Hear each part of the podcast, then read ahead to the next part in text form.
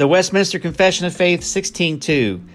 These good works done in obedience to God's commandments are the fruits and evidences of a true and lively faith, and by them believers manifest their thankfulness, strengthen their assurance, edify their brethren, adorn the profession of the gospel, stop the mouths of the adversaries, and glorify God, whose workmanship they are, created in Christ Jesus thereunto, that, having their fruit unto holiness, they may have the end, eternal life.